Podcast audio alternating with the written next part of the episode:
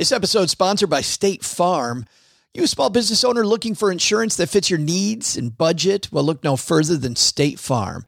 State Farm agents are not just insurance providers, they're also small business owners who live and work right here in your community. They understand the unique challenges of running and protecting a small business. When it comes to small business insurance, State Farm knows what it takes.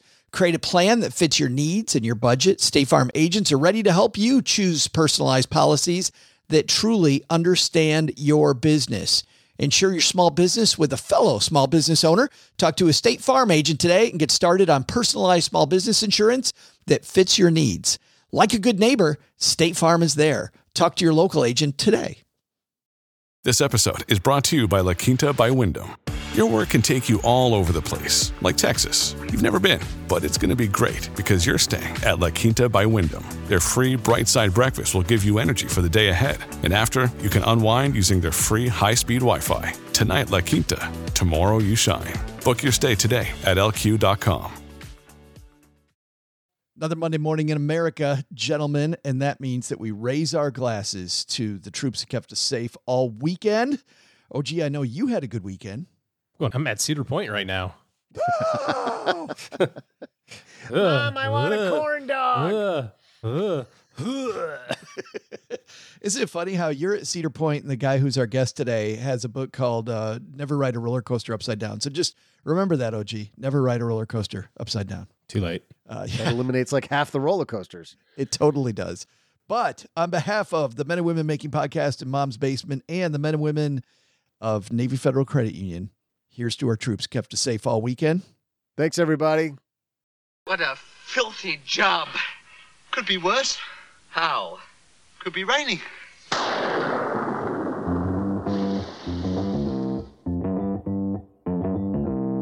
Live from Joe's mom's basement, it's the Stacking Benjamin Show.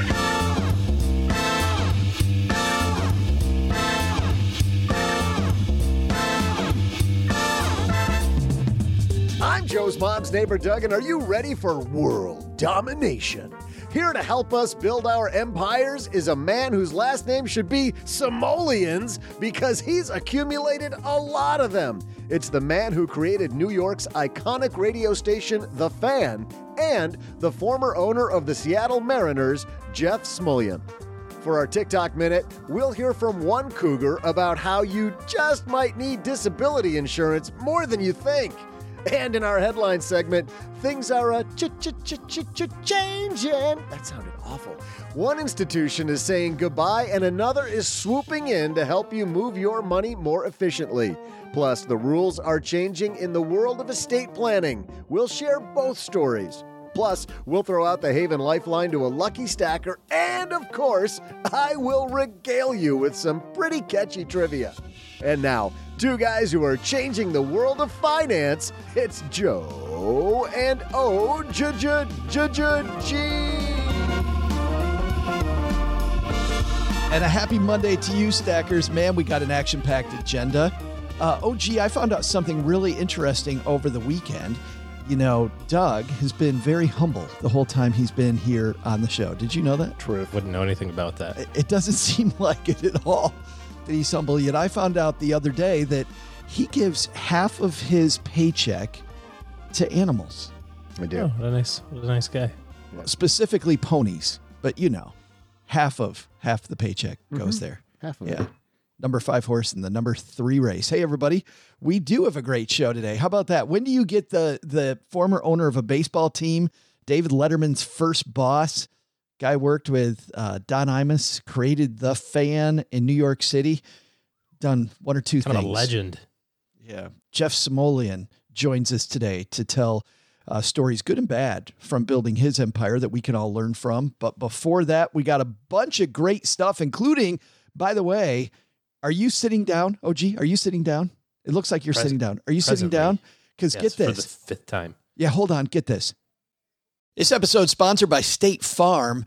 You a small business owner looking for insurance that fits your needs and budget? Well, look no further than State Farm.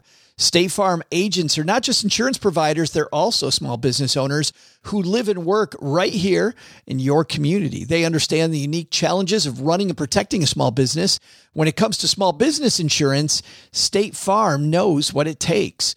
Create a plan that fits your needs and your budget. State Farm agents are ready to help you choose personalized policies that truly understand your business. Insure your small business with a fellow small business owner. Talk to a State Farm agent today and get started on personalized small business insurance that fits your needs. Like a good neighbor, State Farm is there. Talk to your local agent today. Well, now I think I should stand up. Oh, stand up for the next one. Check this out. And now a word from our sponsors at Betterment. Do you want your money to dream big? Do you want your money to be a total self starter? Are you annoyed that your money doesn't work hard enough? Well, don't worry. Betterment is here to help. Betterment's the automated investing and savings app that makes your money hustle. Their automated technology is built to help maximize returns, meaning when you invest with Betterment, your money can auto adjust as you get closer to your goal, rebalance if your portfolio gets too far out of line, and your dividends are automatically reinvested. That can increase the potential for compound returns. In other words, your money's breaking a sweat while you can be breaking bread. You'll never picture your money in the same way again.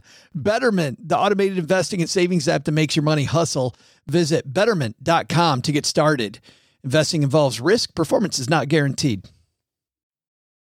Now you can sit back down. Oh, whew.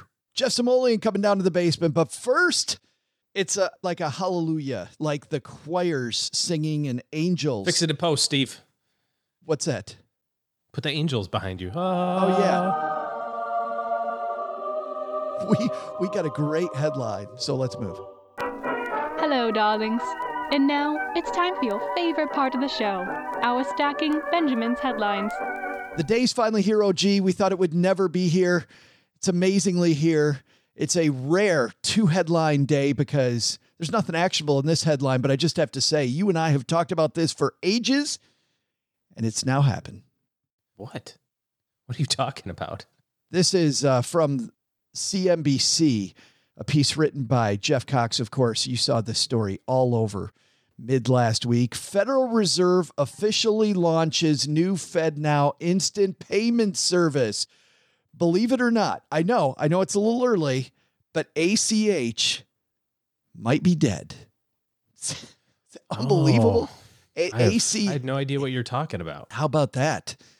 ACH, where it took, you know, three days for a Uh-huh. check to clear, the same as it did back in 1992. Right. It's funny. Um, I worked for a bank for a lot of years, and um, the actual process for that, how it's you know obviously evolved over the years. Do you remember? I mean, you guys remember, but I don't know that there's a lot of people that knew that this happened. First of all, nobody writes checks anymore, but when you do, you used to get them back That's right. at the end of the month. Like you'd get a you'd get With a your statement. with your statement, and here's all the stuff you paid, and it would come back to you, and then you would go through and go, oh, I'm still missing the check that I wrote to, you know, the my brother-in-law for his birthday or something. You know, you'd have to balance all that stuff out, and then the Check Twenty One system, which was the the version of you can take pictures of checks, you don't actually have to physically have them because that was the deal. You had to physically have them, and Check Twenty One, the rule made it so that you could present electronic copies, which is, you know, basically how we do it now. But it is always kind of interesting that it always took that long because like, well, you know exactly where this money is.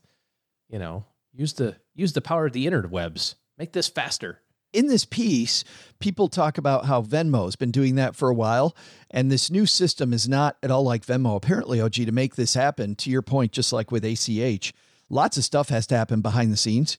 Like for Venmo to actually give you your money instantly, they don't actually have your money instantly. Apparently, I didn't know that. Uh, I just thought, hey, if Venmo can do this immediately, why can't our system, the ACH system, do it immediately? Apparently, Venmo was kind of borrowing money out of the one bucket to to they were making some magic happen. Let's just put it that way. But Yeah. this is not that at all. The Federal Reserve has built this FedNow service to make everyday payments over the coming years faster, more convenient. Fed Chair Jerome Powell said. Over time, as more banks choose to use this new tool, the benefits to individuals and businesses will include enabling a person to immediately receive a paycheck or a company to instantly access funds when an invoice is paid. It just seems so late for this. It seems like it's just taken forever for something that I don't know. Seems like we've had the technology to do that for a long time. I don't want to belabor that point. I just wanted to, uh, that's a big headline, but nothing actionable for our stackers. Just keep doing what you're doing. The big actionable headline I have, though, here in front of me, OG, comes to us from Kiplinger. The IRS, did you see this? IRS quietly changed the rules on your children's inheritance. You know anything about this? I love sensational headlines. I think I know what this is talking about, having not read it, but I have a pretty good sense of what this is about. This is a piece written by Lindsay Graves Esquire. Uh, she says in March, the IRS issued Revenue Ruling uh, 2023 2, which had a substantial impact on estate planning, particularly where an irrevocable trust is involved. In the last decade or so, more families have begun utilizing irrevocable trust to protect their assets from spend down in order to qualify for government benefits like Medicaid, VA aid, and attendance. Basically, what happens, OG, it turns out that property like your house, if it's held in an irrevocable trust that's not included in the taxable estate at death, is no longer going to receive a step up in basis. Big deal? You say irrevocable, I say irrevocable. Um, I mean, the whole idea with an irrevocable trust is that it's for the assets that are above the estate tax limit. And so the estate tax limit right now is about 12 and a half million. And if you're married, you with relatively easy estate planning can double that. So if your net worth is somewhere south of 25 million or you project that it will be south of 25 million when you die, this is a non-issue. What they're talking about of course is I guess you could think about it a little bit of as a loophole, right? So when you put an asset in an irrevocable trust, you're saying that this is this is money that I will never count on again. This is not my money. Legally, right? it's not yours anymore. Yeah. Right. It's not mine. I have no interest in it. I have no ability to get money from it. I have no ability to control the investment of this. It's completely not mine.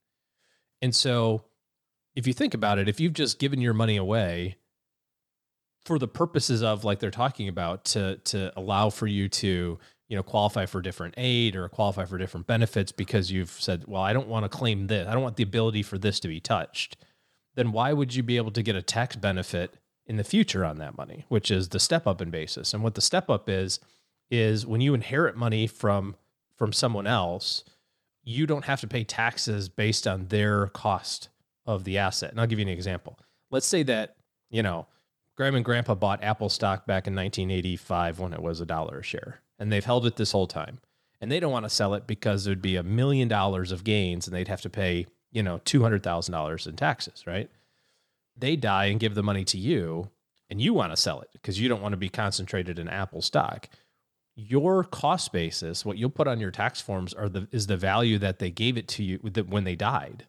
So they die and the Apple stock is worth a million dollars. Now your cost is a million bucks. So you could sell it today with no taxes. So that's the benefit of the step up. And so you think about like big things like farms or you know family properties that have been around for a while. You know, Warren Buffett famously owns the same house that he bought in 1957. He's got a ton of equity in that house. If he sells it and and doesn't, you know, well, I mean now he gets a tax break, but you get the idea. If you want to avoid the capital gains tax, you can just gift it to somebody. But you can't have your cake and eat it too. You can't say, well, I got all this money, but I want to use it for my health care or my government. You know, I want the government to pay for me and I also want a tax break. So you only get one of those. So you got to pick. So I don't think that there's a lot of people that are going to be using that need to be using irrevocable trust. Frankly. Well, the reason she says more families are using it is if you have the need possibly coming up in the far future for long term care, you know, to qualify for government assistance for long term care, which can be incredibly expensive, you have to spend down most of your assets before you get there. So yeah, a nearly lot of all of them, like Yeah. all but two grand. You know, I mean, you really have to spend all of your money. Yeah. now to fight against uh, people using irrevocable trust and and and just you know pulling a King Lear and giving away all their money, you know, as quickly as they possibly can. What the government has done is they have a look back period where Right. so so you got to really be willing to live on nothing for a long time to be able to make this work. But still, uh, which, this, which, just for a second, think about how silly that is. yeah, I've not known there to be a wildly successful, popular, well-run government program? TSP. I don't, does the government run that? I thought you. I thought you. At first, my brain went TSA, and I was like, "Have you flown lately?" but so you're talking about healthcare, right? You're saying you're like, I don't want to pay my own money. I want the government to do it. It's like, really? Are you sure about that? Have you thought through this? If you have the resources, you really want the government to be in charge of your, you know, your your assisted care later in life? I mean, I don't think it should be the number one plan, like your go to. Well, and that's the point. It's like you have to give this money away so far in advance, right? Because of these look back provisions in some states are enacting lifetime look back provisions because of this particular issue where they're going, well, we're just going to look at all of your tax returns and see how much money you gave away your entire life. And, and yeah, well, you can't count all that. And so it's just kind of a silly, you know, I've got 2 million bucks in the bank, but I don't want to use that. I want the government to pay for my health care. Like, like, well, you got to like get a nice place, you know, have some good care. I don't know. Estate planning, though, an important part of people's plan. Obviously, this isn't going to hit as many people as this headline seems to suggest, Oh, gee, But uh, but getting your will done, getting your estate plan done, getting a trust done, huge part of of putting your assets in order. Well, the biggest piece when it comes to estate planning is recognizing that it's going to change over time. Over my career, this is uh, July 1st was the 25th year that I've been doing this. And so over my career, the state tax limit has been as low as zero, where there was no limit to, you know, the amount of money that you could die with, to, you know, started at 600,000, where every dollar amount, dollar above 600,000 was taxed. And now it's 12 million. And it's kind of gone up and down over the years. Estate planning, like financial planning, is not something that you can just go, all right, I did it. I don't have to think about this again you know, because there are concerns like a, a uh, long term care cost, or maybe you have a special needs child or grandchild in your family or something, you know, and and in those circumstances, I think it does make sense to be aware of of your benefits and that sort of thing. So you don't necessarily just want to let again, the government has a plan for you and your money if you choose not to have one. They have a, a default plan, and I'm not entirely sure that that's the that's the best solution. I'll just let the court system decide how my money gets divvied up. they seem like a fair bunch over there. Probably a better idea to take matters into your own hands. Get your estate I mean, we're seeing, done. you know, you know, we're seeing even just kind of anecdotally here, we're seeing all of the leftover stuff with Aretha Franklin. We talked about that, you know, a year or two ago when she passed away, and how there was this stuff going on about she had a will, but it was handwritten in her couch cushions and all this other sort of stuff. Well, it's finally gone to court, and guess what? Half the kids are like, "There's no way mom wrote that," you know, and the other half are like, "Yeah, it says here she wrote it. I don't know." and guess you which know, ones and- are which camp?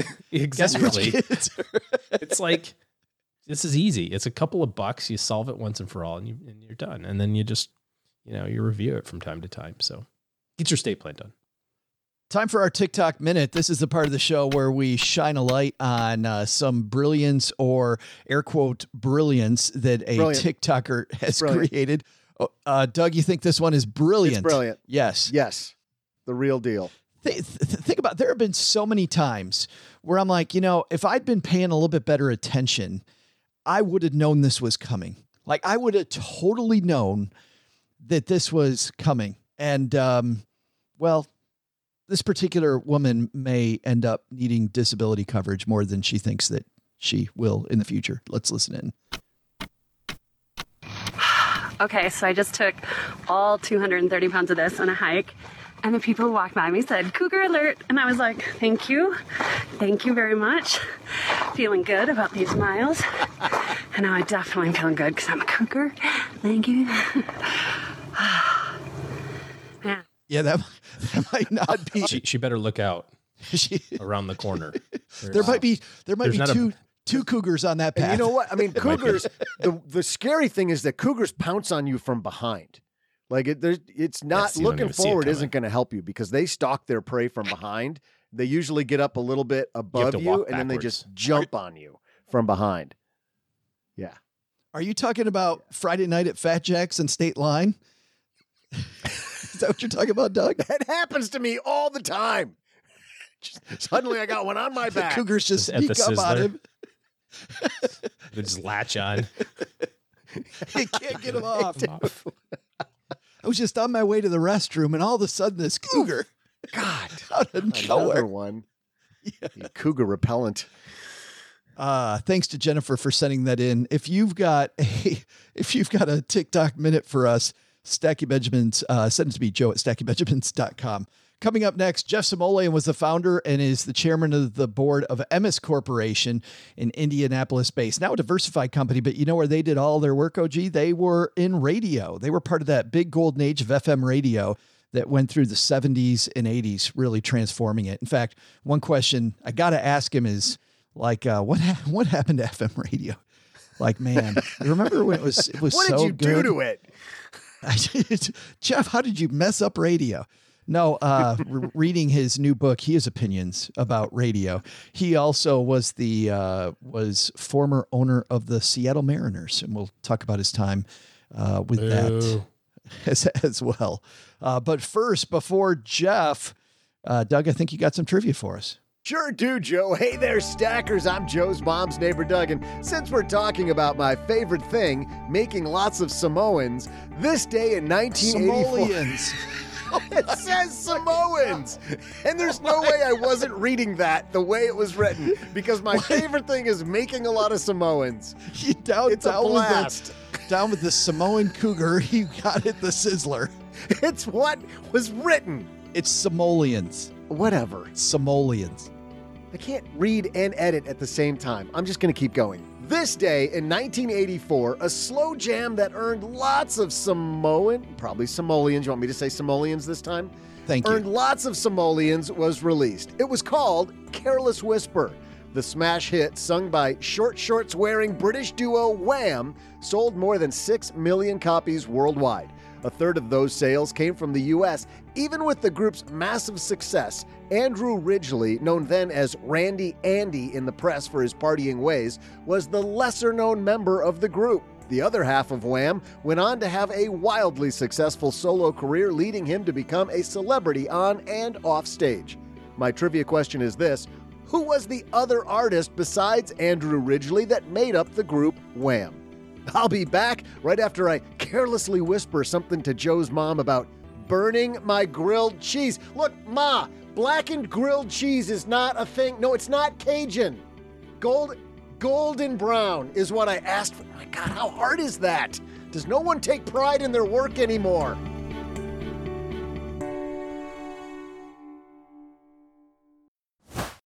Well, if you're new to Stacking Benjamins, you may not know that I've tried out a lot of personal finance apps. I like to be a guinea pig and try out all these things. So I know what I'm talking about when it comes to uh, what's helpful and what isn't helpful. And uh, the app that I've used the longest has been Monarch Money. And it's because Cheryl and I, my spouse, were able to collaborate together. We can work on our goals together, and our budget and our goals are right next to each other on the app. It is clearly the next generation of personal finance apps. So, what is it? Monarch is the top rated all in one personal finance app. It gives you a comprehensive view of all your accounts, investments, transactions, and more. You create custom budgets, track progress toward financial goals, and collaborate with your partner. And now, because you're a stacker, you'll get an extended 30-day free trial when you go to monarchmoney.com slash Benjamins. I love the fact that we get to collaborate. I love the fact that it's customizable. And I also love that it's this ad free privacy you can trust. They never sell your data to third parties or show you ads. After trying out Monarch myself, I totally get why it's the top rated personal finance app. And right now, because you're a stacker, you're going to get an extended 30 day free trial to try it out like I try out many different apps. And this one was sticky for me because well, you'll see when you try out the 30-day free trial. Go to monarchmoney.com slash Benjamins. That's M-O-N-A-R-C-H-M-O-N-E-Y dot com slash Benjamins for your extended 30-day free trial. Hey, Stackers, it's Military Appreciation Month. You know what that means. We are recognizing all of our stackers in the audience. My good friend Nords, Doug Nordman, who uh, some of you may know, he is a writer in personal finance. He's a guy I'd like to do a shout out to. He is such a giving member of the FIRE community, the Financial Independence Retire Early community. Uh, Nords will do anything for you. It's just, I think some of that comes from his time on a submarine, like my nephew Colin, who's on a submarine right now, and all the work that uh, he did there. Just a super giving member of the community. And you know what? Navy Federal Credit Union wants to celebrate their members who go above and beyond, not this month, but every month. Navy Federal offers members only exclusive rates, discounts, and tools to empower their members and help them reach their goals.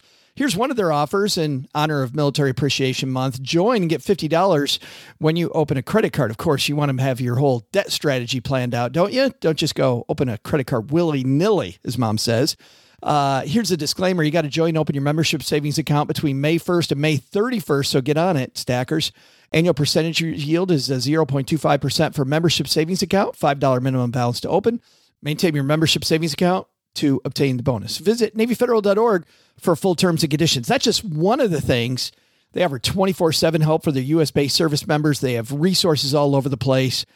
Head to NavyFederal.org for full terms, conditions, and other offers. Navy and Federal is insured by NCUA, Equal Housing Lender.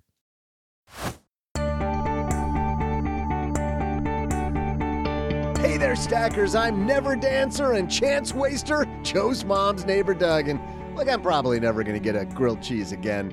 Some people are just a little touchy about their cooking. I whispered my critique nicely, thank you. Anyway, today in the early 80s, Wham released its third highest ranked hit of all time, falling just under Last Christmas and Wake Me Up Before You Go Go. The British duo was made up of Andrew Ridgeley and a man that would go on to become one of the best selling musicians of all time. My question is who was the other artist that made up the group Wham? The answer is George Michael, who went on to have a solo career that eclipsed the success of Wham. And now, let's get some lessons learned on empire building with Jeff Smulyan. And I'm super happy we have him here with us. Jeff Smulyan is here. How are you? I am great. I'm great, Joe. Well, I'm so honored that you come on our show because a lot of our stacker community, they're hoping to grow businesses. They have to make pivots. They've had to work with difficult people. And Jeff, you've you've done all of the above and even more. But I want to start off with where you start in your book. You have a question that you ask your managers when you start a meeting. Can you tell everybody what that question is and why you ask this question every time? And that was the original idea of the book is what have we learned? It's my favorite question. What what have we learned today? What do we know? And I, it was going to be the title of the book. And then I decided that life is such a roller coaster and mine's been so crazy that never ride a roller coaster upside down seemed like a better title. and when you read the book, you'll understand why, Joe.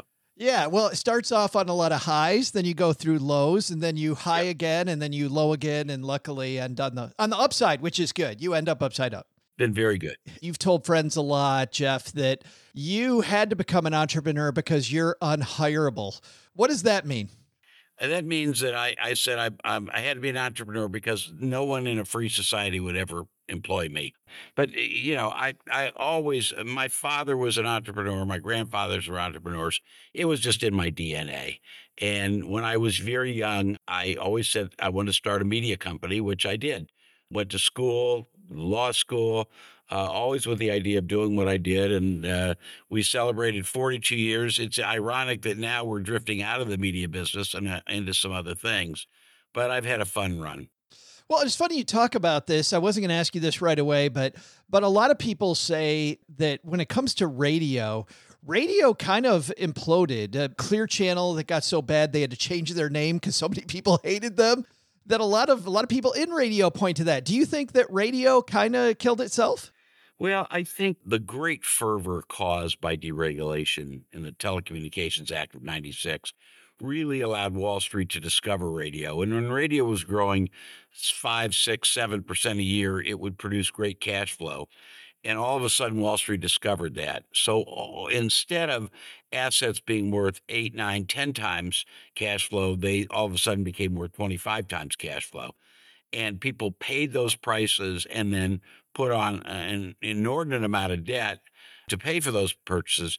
And the whole thing, when the industry leveled off and then you went through some downturns, it left all the major players with unsustainable debt. So, you know, uh, Clear Channel, now iHeart, has Yeah. been banked once, probably on the verge of it again. Cumulus has been bankrupt a couple times. Uh, Audacy is stock is under nine cents. It's a challenge. You know, people say, would the industry be better with no debt? Of course it would be. And one of the problems with debt is that it forced people to slash cost. So they took out a lot of the localism. At the same time, they said, we got to sell more commercials. So radio stations that have 16, 18 minutes of commercials an hour and nobody local in the studio makes it kind of a you know un, very unattractive business. So that's the reason, and, it's the reason we just said, look, we love the business more than anybody, but I think it's time for us to do something else. I got to say, Cumulus uh, Westwood One Jeff distributes the Stacking Benjamin show, and now that we have the big Jeff Smulyan interview, their profits are going to go through the roof, so they're going to be fine. I think that's the key to the turnaround. And I and I love Mary. I love Suzanne at West at Westwood One. You know, it's a challenging industry, but we've got good people still in it. You'll be happy to hear. I want to go back to more the golden age of radio when you began, and then you really helped engineer the golden age of FM radio after that. But my favorite station on Sirius XM is old time radio. I love those flipping old time radio shows. I think it's fantastic. But you really came into radio when that was all beginning to change. Talk about you and your initial love affair with radio and why you got involved. I always thought it was more creative. You had a blank slate. In television in those days, if you were a CBS affiliate, all you had to do to make money was make sure that the switch was turned on and you got the network programming. With radio, you had a blank slate 24 7. And I loved it and followed the formats, was a big fan of Top 40, always loved all sports. And when I ended up doing all sports, people thought I was crazy. And at the time, it seemed like it was. But I always just thought radio was a great opportunity in media to be very creative. When you went to college, you decided to get a law degree versus an MBA. Talk about that decision. And also for our younger listeners, Jeff, do you think that translates today, or should you get the MBA versus the law degree if they want to do what you do? I have to laugh. I wanted to be an entrepreneur, and everybody said I was going to get a master's in telecom. I went Sure. to USC, He was going to go to Stanford to get a master's. People said, no, get a law degree. If you want to be an entrepreneur, you be a lawyer. It'll prepare you, it'll give you credibility. I laugh. Today, if you ask 100 people, they say, well, go get an MBA. Uh, in those days, nobody thought about MBAs. They thought about law degrees. I always laughed and said if I actually had gotten an MBA, I probably would have understood the concept of risk and and, and, and may not have actually started a business. So who knows? But I like the end around because I think about people, you know, a lot of CEOs we see uh, began with like an engineering degree so that they know the nuts and bolts of what they do. For you to understand contract law, I think would be a big part of what you've done over your career. And law school really taught me how to understand competing interests. I think that was the most important thing. Running a business is allocating resources, understanding the various interests, and uh, and it taught you to think rationally. I always say rational thinking helps you a lot. Your dad helped you with your first radio station, and you explained that you're on the AM dial. You're way up the AM dial, but talk about that first radio station because I think there's a ton of lessons in in what you learned there in Indianapolis at the beginning.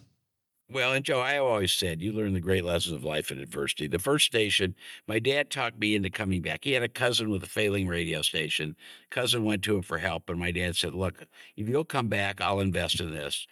I would say you do your best management in the most impossible situations. It was a daytimer on 1590. For those who know AM radio, the further up the dial you go, the worse you are in terms of signal coverage. Matter of fact, we had one ad that said the world next to your glove compartment because that's where the AM dial was at 1590. Uh, but it, you know had some of the great people rick cummings started his career there we've been together almost 50 years uh, rick's headed up our programming ever since people know the station because david letterman was our midday guy so everybody knows david is the midday guy but we had a lot of fun it was a, a process that was doomed to fail because it just wasn't it know you signed off at you know five o'clock at night in the winter which is tough. People are driving home and the radio station's gone. But we had a lot of fun, learned a lot, did some really very creative things there. But I found this really interesting because I feel like you learned how to be different. You learned how to be creative. You learned, well, a lot of you're differentiating yourself from the bigger station down the dial, right? Every chance that you Right. get. David Letterman kind of epitomized that. You worked with him, you worked with Don Imus, You worked with Chris Russo, Mike Francesa. You worked Yeah. with a lot of these big personalities. What makes a great radio star?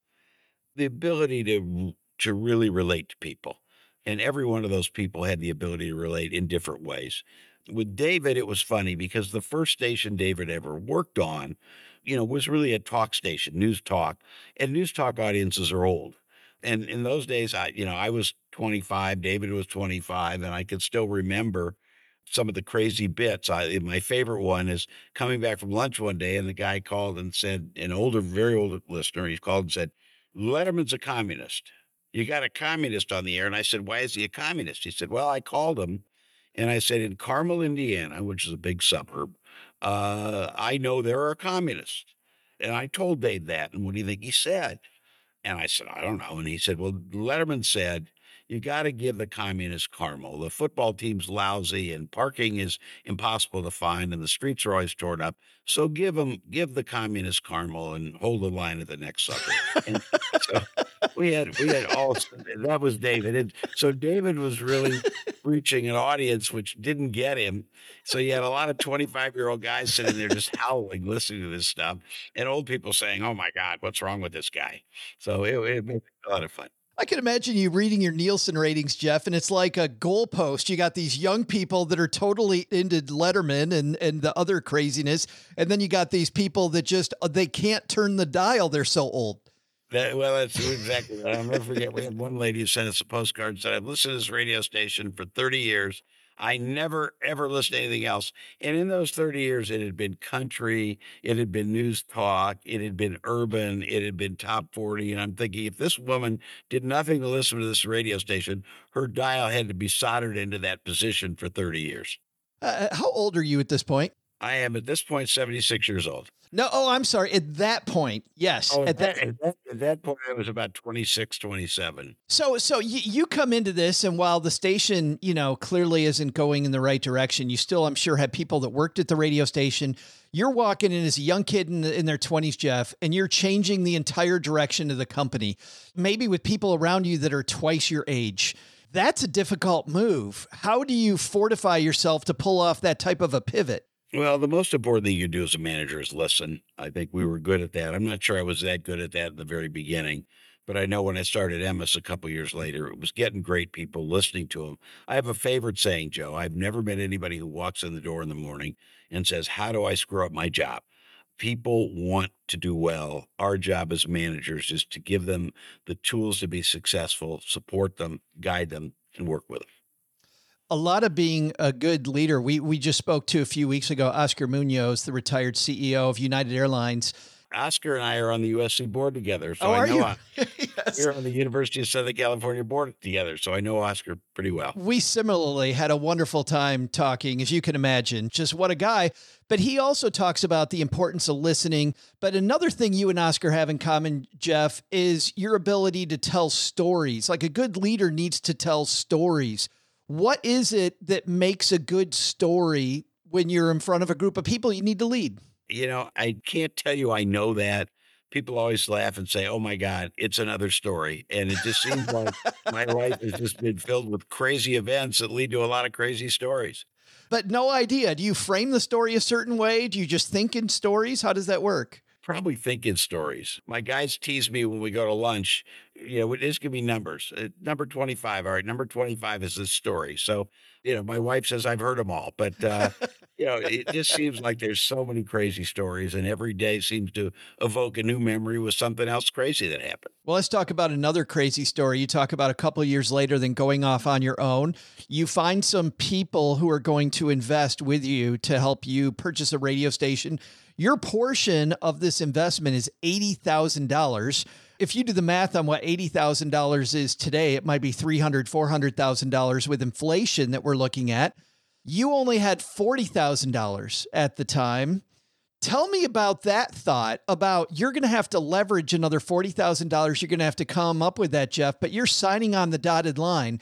Everybody, I feel like, whether it's that or buying their first car, buying their first house, comes to this inflection point where I got to take some risk. Can you walk me through what was going on in your brain that first deal? Probably the fact that there was no functioning brain is why I did it, Joe. Um, I never worried about it. I believed in it. I had saved $40,000. Some of the money came from winning a game show on TV and was able to borrow the money from, you know, a, a friendly bank. And people say, Didn't you ever lose sleep at night? And it was like, No, I think I can do this. And I was incredibly fortunate and incredibly lucky. First radio station we put on the air was a skyrocket. The second was a skyrocket. The third was a skyrocket. The fourth took a while, but then it became one of the biggest radio stations in America. So after five or six years, we had bought Indianapolis, Minneapolis, St. Louis, Los Angeles. Our station in Los Angeles, Power 106, became the you know the leading hip hop station in the world. So everything just worked well. And then we went out and bought the Doubleday stations. We did all sports radio. Then we bought the NBC stations. So we were really very fortunate. Uh, I was surrounded by great people, and we were good at what we did. We understood the radio business and understood finding the right niche in a market and making it work. But people always say, you know, did you lose sleep at the beginning? I went, no, I really didn't. It's like, hey, this is what I'm doing. I'll be okay. Well, and and I guess that's my question because this is never stated in the book, but I get this feeling that you at the time are just very confident in your mission and the fact that you will not fail. Yeah, I think that's right. Again, I think that's probably more stupidity than anything else. But I felt like we knew the business. I felt like we could attract great people. The hallmark of Emmis has always been attracting really brilliant people, and I've been able to work with them and and so it's it's been very successful. And we've been through you know some horrific, some unbelievable ups and some horrific downs. But we've survived everything, I think, because of the spirit of the people and the and the ability to just work through whatever life throws at you. Well, let's talk about that for a second because when you go to New York and you're going to once again with a pivot, you're going to turn a radio station into what now is the iconic The Fan. You're going to create the first all sports radio station you do what seems to me, Jeff, like all the right things. You put the right person in charge who's got a format that you believe in. You bring in some of the best out of town talent, the best in town talent, and this thing immediately goes south. Yeah, I was going to say not so fast, Joe, and all those things. but you had what seemed like the right formula. Yeah, we had the idea. The idea, well, number one, I wanted to do all sports radio when I was daydreaming in a class at USC years before. And when I brought it up to my managers, we bought the Doubleday stations. We'd only bought FM stations. And Doubleday came with a name in New York. Uh, the Doubleday family owned the Mets, so they carried the Mets. And I said, This is the time to do all sports radio. And all of my managers, we voted. Emmis is a very collaborative group, and they voted and said, epically stupid idea, and voted it down. And one of my friends said, What do you want to do? I said, You cannot lead where others won't follow. So we're not going to do it. And the next day, a couple of my senior people came in and said, look, we're hitting on all cylinders. The company's doing great. We still think this is a stupid idea, but we owe you one. We'll do it. And we did it. We put everything together. It did not work. Jim Lampley called it the Vietnam War of Emmis. It was as Smulyan's Folly. And about a year into it, we bought the NBC stations and in those days, you could only own one AM and one FM. So we moved it from 1050 to 660. We inherited Don Imus, who at the time was coming out of rehab. I had a great meeting with Don's agent, uh, who I had worked with before. And I said, let's see if I get this right. The radio station's losing record amounts of money. The baseball team has more drug problems than anybody in the history of Major League Baseball and Don Imus has been in and out of rehab for the last five years. What could possibly go wrong putting all this together? but it all came together. Don, you know, was brilliant. We put Mike and the Mad Dog on, and all of a sudden, you know, this disaster it became, you know, one of the biggest stages in America. The chapter in the book is my favorite saying, the line between being a genius and an idiot is very fine, and I bet on both sides. So the chapter about WFAN is idiot to genius. The next chapter about owning the Seattle Mariners was Genius to Idiot. No, actually, that's the last topic I wanted to uh, get to, and we'll let people because we're guys, we're only talking about about the first third of this book. There's so many lessons here. I want to pause on Imus for a second because it's funny with Imus as part of the turnaround. You said that some of his saying, some of the things he talked about about WFAN, were some of the most iconic things and yet they were all very disparaging, but those brought a ton of new listeners. What were some of Imus's famous sayings about how crappy this radio station was? my favorite bit, and it's still in, in my entire career, my favorite bit. He would he would do six to ten in the morning, and at ten o'clock he would sign off by saying, "This now ends the entertainment portion of today's programming. For the next twenty hours, you will hear mindless drivel from idiots talking about sports. For more entertainment, tune back in tomorrow morning at six a.m." One of the great bits. I'll never forget the night before he signed on, we were at Shea Stadium and he said, I'm signing on this radio station tomorrow for the first time. These idiots don't realize I'm one stiff drink away from completely destroying the entire radio station. But that was Don, and he was brilliant. And I loved him. He was crazy, challenging to work with, but a brilliant man. Well, what I was going to ask. What do you think about the, the, the, you know, a lot of people sadly remember him for the one phrase that he talked about, about Rutgers what do you think about that particular moment in Don's life? Well, it was certainly an egregious mistake. I think Don, you know, when you have so much success, sometimes hubris cuts in and you you lose some of the filtering that you should have. I think that may have been Don's biggest problem. But you know, I judge him by his his whole career, and uh, and he certainly had controversy. He was, you know, a challenge to manage, but a, a brilliant guy. I always thought it was amazing how Don always seemed to keep himself clean and would create these characters that always said the bad stuff, usually, you know? It was one of his hallmarks, yes. You draw one more thing about that just briefly, Jeff, which is you draw a line between him and Howard Stern. Yep. That Don was certifiably seemed like he was crazy in and out of the radio, where Howard yeah. Stern really, you said, had two different personalities. Yeah, Randy Bongarten, who ran WNBC and managed both of them at the same time, you know, we, we'd always talk about the contrast. Whatever you got with Don, you got 24 7. That's who he was. He could be a curmudgeon, he could be challenging, he could be funny, he could be difficult. With Howard, you know, Howard, you listen and you think this is this out of control guy who's doing all this stuff. And at 10 o'clock in the morning, you sit down with Howard and he'd clinically say, you know, I did this, here was the reason. So it was very cerebral he was a, a, very disciplined guy. Now, he also went over lines and got millions of dollars of fines. So there's uh, just one general uh, short question I have about your time as the owner of the Seattle Mariners. I feel like, Jeff, the time that you own the Mariners really ushered in this era of prosperity and yet, when you were there, man, the things that you had to do to even begin to make it prosperous, you had a company, Microsoft, that was not investing any money in advertising in Seattle, but they were investing a ton in Toronto. When I read that, that was incredible. You had a city council that was openly hostile to your organization. You had a facility, the Kingdome, which is kind of thought about the same way that Tampa Bay's facility is thought about today. We're sweet we looked at Tampa Bay's facility and we said, "My God, this is this is definitely better than ours because the light comes through." what ultimately went wrong in Seattle? Everything. But you know, I mean, and I look back on it, it was the best management we ever did. We created things in the ballpark that nobody had ever done. We did singles nights. We had concerts. We developed a kids zone. My favorite, we, we you know, because of my old radio days, we developed situational music where somebody come up to bat and we'd play a song. My favorite one, which should have gotten us in trouble, but didn't.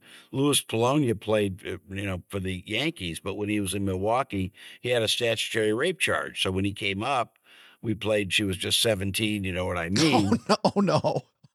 but we did all sorts of we did more fun stuff indoor fireworks the the mariner moose mascot. My dearest friend was president of the team and the day we sold it he said what could we have done? I said look the day we bought it we were doomed. We didn't have the resources. You know in those days you know we got a 12 million dollar collusion payment nobody thought. We could never get a cable deal. I, I said in those days to own the mariners or the kansas city royals you really had to be a billionaire if you owned the Yankees or the Dodgers, if you had a paper route, you could be fine. That we just didn't have the wherewithal to do it, but we learned a lot. I was very proud of it. I always said the best management we ever did is in the worst situations. Well, and I think it's a great, great place to leave it, Jeff, because that's what I got throughout the book is that the big aha is when things are going bad, that's when you learn the most. Like you don't learn a ton when you're when things are going phenomenally well. You learn a ton when things aren't going great. Absolutely right, Joe. It's you know it, it, that's the if you can get through the adversity. You know, I always say the most important thing is perseverance, grit, and integrity. If your word matters, nothing else matters.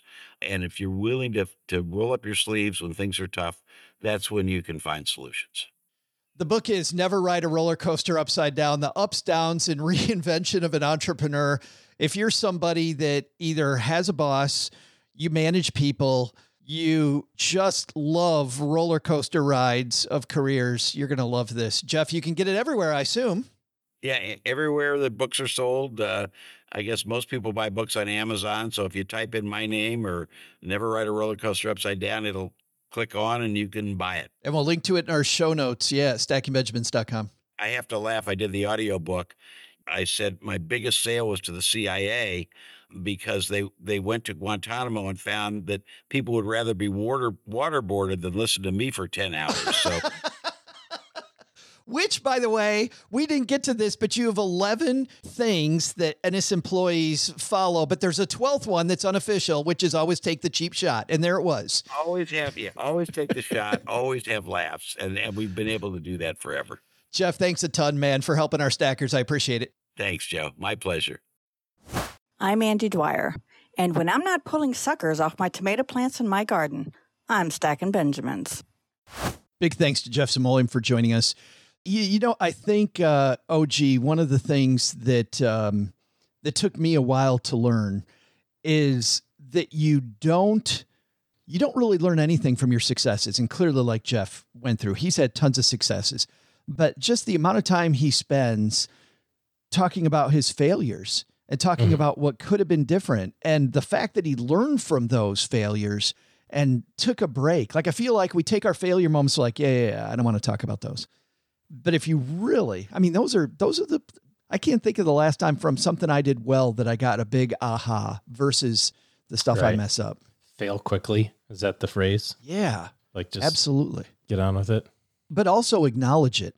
I know when I was young, I didn't want to acknowledge any of my failures. You know, I was like, nah, I don't want to. And I don't know if that's, you know, easier for me to say now because then I had to make sure my boss thought I was great. So you had to do some marketing with your boss Right. and stuff. But, but still, I think there's something in finding the right way to own it, you know, to own, own Yeah. your You're failures. either you're either winning or learning, right? Those are the two options. Yeah, I'm glad you said that, OG. I used to do that with uh, in team meetings that I had all the time, where we would every team meeting somebody would have to talk about a failure and OG what they learned from it. Because I wanted to be able to talk about what we screwed up, as long as we realized what we did and what we what we did and what we would do differently next time. And then I wanted Yeah. everybody else on the team to learn from that failure, so it was so that they didn't have to make the mistake. And I wanted to make it okay to talk about it. And uh, it's really hard, even even giving them that forum. They they were doing what you just talked about, Joe. They were trying to do the marketing and put the polish and the spin on it to make it not seem that. Like, no, just w- look. I probably screwed up four times this morning. Relax and just talk about how bad it was. It's fine. It'll be funny. Have you guys heard that joke, the one about the guy getting interviewed? And and they ask him, Doug, to your point, they ask him, what is your biggest weakness? And the guy said, Well, Yeah. I think I'm too honest. And the the interviewer goes, Well, I don't think that's a weakness. And the guy goes, I don't care what you say. Just horrible. Yeah, and it goes back to Jeff at the beginning of the interview. Doug saying the same thing that um, that you know what did we learn from this is is like job one. Uh, by the way, back to Wham. Careless Whisper, pretty good song, Doug. Pretty good song. It's it is a pretty good song, but it is not George Michael's best, as we both No. know. A different corner. A different corner. definitely. After we talked about that late last night, listening to the rain come down, I was blasting a different corner. Like No, you weren't. I was. I swear Were to you God, really? Probably listened to it three times in a row. It was. It's- it was beautiful. cheesy ass goodness right there. So Shit. I don't know what cheesy you and guys are so talking about. good. Oh, just a And I actually OGS. had that because he released that as like a single. It wasn't a, even one of part of his albums. So everybody listening right now needs to go hit up Spotify or iTunes Yeah. and, and listen to it. Just get Different ready to corner. chill. good A di- song. A, different corner. Hey, time to throw out the Haven Lifeline. This is the part of the show where we tackle some of life's most important questions. Our friends at Haven Life Insurance Agency, OG, they put what you value first. Dramamine. What? Oh, because he's at he's at Cedar Point right now, and he's getting a little he's getting a little motion sickness. I had, I had, I had, I had lost the reference. Funny what half an hour will do. Yeah, yeah. It's why they made buying quality term life insurance actually simple. You're probably thinking about your life insurance decisions as you're climbing every roller coaster hill. you stand in line for 45 minutes for one of those rides. You're funny. They have fast passes, bro. You go to stackingbenjamins.com slash Haven Life to get your free quote. Love what they're doing at Haven Do while you stand in line. Yes, it's simple. It's online. By the time, even in the fast pass lane, by the time you get to the front, you've already got your life insurance. Application simple online, instant coverage decision, prices are affordable. Matt uh, from Haven Life may be like, yeah, we're fast, but you might not have your life insurance yet. Can we send them a bill for not only this spot, Our genius. but for the marketing genius that that, that you just came up with? Because they need to be posting like little ads in the waiting line. Get your uh, roller coasters. Life insurance is going to sell like hotcakes while you're standing in line for a roller coaster. how, how horrifying would that be? Have you guys seen? Have you seen the? Uh, I think it's the newest one. Y- You go up and then it It flattens takes out your and then- lower intestine. yeah, and it just it it you dangle over the ninety degree drop Oh yeah, for for like six seconds before it releases. I've done one of those. It's great. You you go and then you start to, hmm and then it goes.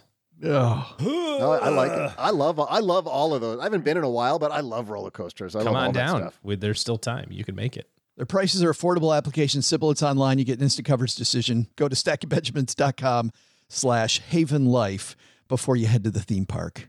All right. Uh, today we're going to throw out the lifeline to Jennifer. Say hi, Jennifer. Hey, Joe and OG, greetings from a fellow Michigander turned Texan. Go blue.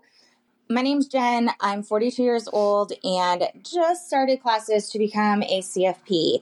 Through listening to a bunch of personal finance podcasts, I've kind of figured out that that is my passion.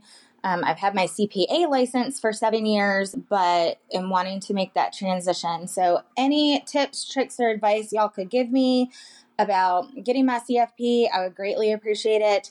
Also, how to get those 6,000 hours in um, while also working a full time job that is not personal financial planning. Tips for that too would be great. I love y'all's show. I've been binge listening to it for a while now, trying to catch up. And you can give Doug my t shirt. Bye. Jen, thank you so much for the call. Congratulations on starting this journey. It's a great, great journey, by the way. And we would, we were just about to hand Doug your shirt when we realized I looked at it. It's a women's cut. It's a women's cut That's look shirt. great on me. So uh, I think we need to save the women's Sadly, pile. the rules do not allow it. I'm sorry. Did you hear how she sl- how many y'alls she slipped in? Like she's trying to convince all the Texans she's native. I don't know. She lost me at Go Blue. I didn't hear what the whole question was about. I had no idea. That's when OG started taking notes. yes. Uh, OG, how does she get those hours? She has to have a lot of hours to get that CFP. And if you got a full time job doing something else, what have you seen people do? Well, I mean, I guess ultimately you just have to decide what, uh, you know, if you're earning a CFP designation for purely edification purposes, I think there's a lot more useful things to do with your time and money, honestly. So my guess is is that she's probably planning on using this to kind of further her business or her career, Career. in terms of you know working in that uh, in that space. So really, the only way to do it is to go work in the space, right? I mean, the CFP board I think allows you to do uh, volunteer time and count that, but I'm not entirely sure how long it would take to volunteer six thousand hours. That seems like a that seems like a boatload. Is of, it possible to do it? Do, do you know many financial planners that would hire somebody on a side gig basis? You know, work that doesn't have to be done maybe right now, but stuff that could pile up while she's at her day job and she does on nights and weekends? Well, there's some kind of remote virtual type stuff like that for sure, kind of the part-time advisor thing or part-time, you know, behind the scenes, you know, paraplanner type role for sure. Yeah. But again, you know, you think about the timing of that, what can you do on nights and weekends? Another 10, 20 hours a week maybe? Like if you're really kind of hustling, like how long is that going to take to kind of burn out? That's going to be 6 years of every night and weekend. So I think from a career standpoint, what I would look at is is there a way to because this could take a while to finish up the education requirements and sit for the exam. Is there a way to kind of build in a buffer in what you're doing right now that you can, as soon as you get your CFP, go start working in the CFP world? It may not pay the same as being a CPA, but turn the CPA gig into your part time gig. You know what I Well- mean? Like Flip it around. Go get a job as an advisor, which will pay, you know, decent money. I mean, it's not going to be like a tenured CPA money yet, but it will get there. And then do the CPA job as a side hustle. One of the things I was just talking to a friend of mine about is I have not ever met, well, I rarely meet, I should say, a forward looking CPA. Most CPA people are tell me the stuff you've done last year, and I will tell you exactly what box to put it in. I'll put the jigsaw puzzle together. Yeah, and and trust me, entrepreneurs and you know complex personal tax return, we need that stuff. But there's not a lot of people who really focus on here's what the next couple of years can look like. Here are the strategies to do today, and and I think that's a unique mix. If you have the ability to do that, you'll bring a lot of value to an organization almost immediately. So I don't know why you can't just go right to the advisor space as soon as you get your CFP done. And maybe it's just the comp, right? It's like, well, you know, I'm only getting paid 75 grand. I make 200 as a CPA or something. That could be the case. But I wonder if there's a way to kind of flip that around, be a full time advisor, side hustle the CPA, in between now and then start kind of building that reserve, building that cushion to kind of bridge that gap. So find the job first. Find the company that wants to hire her for There what won't be she any has trouble. Yeah. and where she's going. She will be able to find a job as an advisor instantaneously. Mm-hmm. It's not a. it's The not a question hard- is just going to be is does it pay enough? So maybe Jen, maybe your answer is is to begin building up a beefier emergency fund to swim Yeah. that moat, right? Yeah, if that's really the issue, which maybe is kind of the underlying theme, is is like I can't I can't go get a seventy thousand dollar a year job, you know, for a long time because right now I make you know buck fifty or something, you know, and that's what I need for my family. So between now and getting done, get that cash reserve up. The other thing that's really cool is that from a motivational standpoint, you know, there is no motivation better than like being hungry. You know, I mean, literally being hungry To get it done. the path of being an advisor is a lot different now than it used to be, but it's still largely based on the value that you provide for people. And if you can provide a lot of value, you'll you'll be paid a lot of money, either in your own entrepreneurial endeavor or or you know working with a with a firm. So I think there's a lot of opportunity. Thanks, Jennifer, for the call. If you've got a question for OG and I, head to stackingbenjamins.com slash voicemail, and we will be absolutely certain to send you a Greatest Money Show on Earth uh, t-shirt. Happy to do that for people brave enough to call and ask a question. And we haven't answered a CFP question in a long time, OG. Been a little bit, yep. Yeah, Jennifer, and good luck on your journey. We'd love to hear more as you're as you're heading down that road. Hey, time for the community calendar before we say goodbye to you. Coming up in early September, I will be at Camp FI. Camp FI is uh, is just a fantastic time. It, it sounded absolutely horrible to me. Oh, gee, when I first when I first heard of it, I'm like, great, I'm going to uh, some retreat center in the middle of nowhere with people I don't know, and I'm sleeping on a bed with a mattress that's uh, not very thick, and I'm like, uh, pass. But Stephen Boyer, the amazing uh, creator of Camp FI, kept working on me, and finally, our our friend Doc G from our sister show, Earn and Invest said you got to go. You you you got to go. And i went and it was amazing. So if you want to join me at camp FI texas i will be there Uh, that's september 8th 9th 10th and then we leave on the 11th so september 8 9 10 11 go to campfi.org uh, for more details i think we'll have stephen on Do to they- talk about camp FIs because they they're have super cool all over the place, Joe. They Are do. Camp They're- like all over the country because I keep hearing about them. And, and Yeah, basically what happened was Mr. Money Mustache, uh, Pete, created a, a thing called Camp Mustache, but he didn't want to do it nationally. And Steven said, he's like, hey, do you, if you're not going to take this nationally, do you mind if I make this available for people so they get this camaraderie and this kind of uh, great, more four day intensive experience? And Pete, to his credit, said, yeah, Steven, take it and do it. Sweet. And it is it, it it's truly transformative. You show up with 30 people you don't know, you leave with a bunch of new friends. In fact, I'll be in Bali at the beginning of October with the creator who I met at Camp FI. You make these great, great friendships that are very solid because you're talking about the stuff that you value. It, it isn't so much about money as it is about values. But anyway, campfi.org. If you want to join me at the Texas one or Doug, to your point, go to any of them. But we should have Stephen on in the next couple weeks to just chat about it with us. plus probably communal showers, right? That's uh luckily, like in the old days with the camp where it was just like one big room with like six shower heads, and you're like, this is the most awkward thing in my life.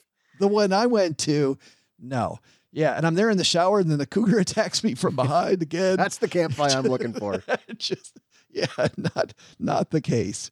All right, uh, that's going to do it for today. Except for this, if you're not here to go camping with with a bunch of like-minded individuals, you weren't here to hear about the owner of the Seattle Mariners and his uh, trials and tribulations. You're here because of the fact you need a better team in your corner. OG and his team are taking clients now. So head to stackingbenjamins.com slash OG. That's the link to OG's calendar where you can talk to him about making better choices when it comes to your financial planning the rest of the year and beyond. Man, it's wild how quickly this year's gone. I can't believe we're headed into August. Just crazy how fast it's gone. All right, OG, good luck on the roller coasters, man. Thanks, I'll be buddy. looking for the YouTube videos of uh, people My phone going the flying through the air. it's like here's us going up the thing, and the phone gone. and it's gone. Yes. Doug, take it from here, man. What should we have learned today? Well, Joe, first, take some advice from Jeff Smulyan and never ride a roller coaster upside down with your phone out. Second, take some advice from our headline and review your estate plans now. And like OG said, make sure you review it occasionally to make sure it still reflects your wishes. But the big lesson? Guilty feet have got no rhythm. Or, you know, so I've heard.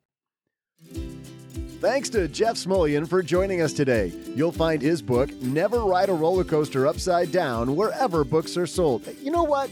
We'll also put a link in our show notes page to an Amazon link, and if you click that link, you'll also help these guys finally pony up for a better chair for their number one announcer guy.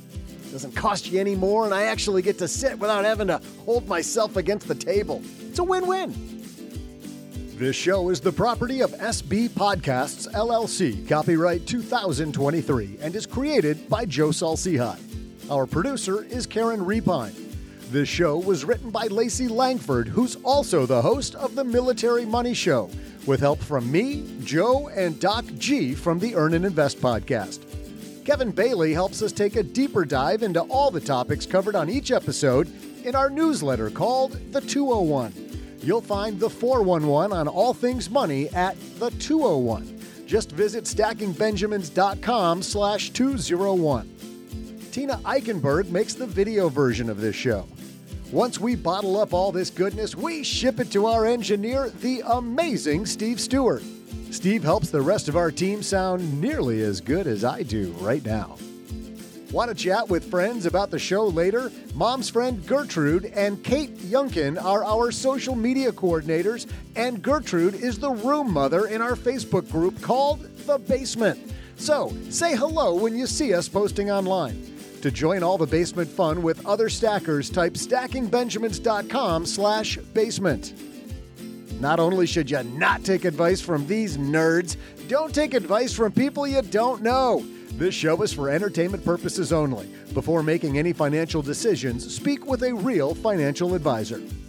I'm Joe's mom's neighbor Doug, and we'll see you next time back here at the Stacking Benjamin Show.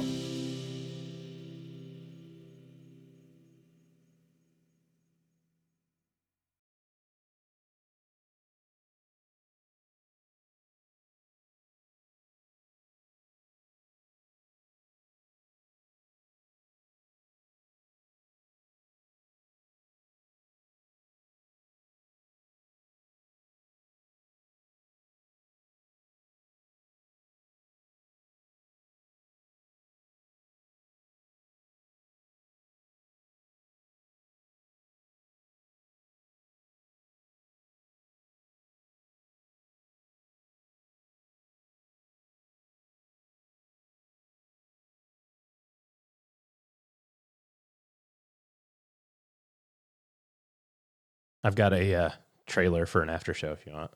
Uh, what's the trailer you're going to do? Tulsa King.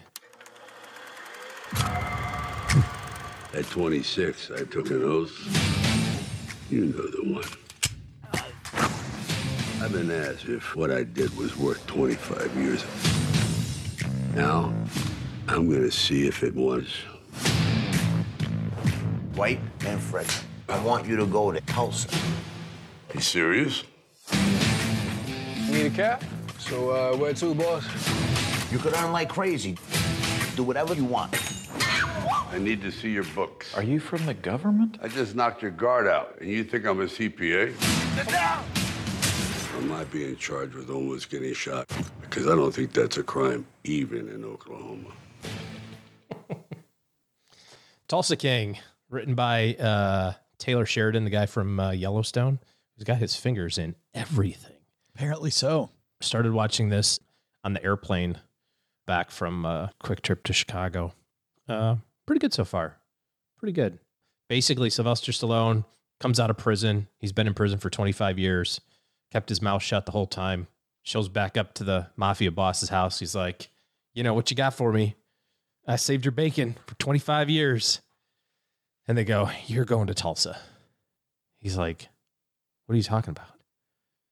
And, uh, you know, shows up and he's he's got to make a he's got to turn Tulsa into owned by the mafia, basically. What's the time period? Present day. Yeah, present day. So he shows up in Tulsa. the first little scene, he gets on the gets gets you know he's been locked up for 25 years, so he's kind of like seeing new stuff for the first time. Like he, you can tell he's noticing like electric bikes, and he's like, "What the heck?" And uh, so he gets he gets in the cab and he's driving down the road. He sees a legal like a marijuana dispensary. He goes, "What the heck is that?" He's like, "Oh man, that's where you that's where you sell weed." He goes, "What?" he's like, he can't even. So he just walks in, and the guy's like, uh, you know, there's this big big kerfuffle. Basically, he shakes the guy down, the business owner down. He's like, "Yeah, this is a federal offense. You can't have all this money, so I'm going to protect it for you. And so now you're going to give me twenty percent every week." The guy's like, "Do I have a choice in this?" He goes, "No, no, you don't." And so he's just going around, kind of building this, building this empire, security empire. Yes, security. And and there's a lot of other backstories that go on. He he's out at a bar, uh, you know, kind of gets hit on by this uh, by this woman, and they go out, and turns out the next day, she finds out in her meeting. She's in a meeting in her office, and they're like, "Hey, so this longtime felon just showed up in our office," and it pans to her, and she's an ATF agent. So now they've got they've got a thing, and and Nice. uh, so, anyways, it's uh, it's kind of there's some comedy in it. It's not Goodfellas. It's not like hardcore. How many episodes in are you? Uh, I think I got three done. I think Okay. I got three done. I think they might be on the second season already. So, um, Oh, it got picked up again, so it must be pretty good. I think I'm, I can't confirm that. I there's only a way to search that up. I wouldn't. I would do that. But um, anyways, so three episodes in, I'll probably finish out the the season, and see what happens. Awesome. Tulsa Kings. Well, Stackers, the show is over, but the party is just beginning here. You know why? Because it's Military Appreciation Month, and we are giving out shout outs to all of our friends who have served in the military. And let's point uh, the finger right here at our good friend OG, who spent time in the military. And of course, we know what a giver he is, even when he pretends like he's being uh, Mr. Surly. Navy Federal offers member only exclusive rates, discounts, and tools to empower their members to help them reach their goals.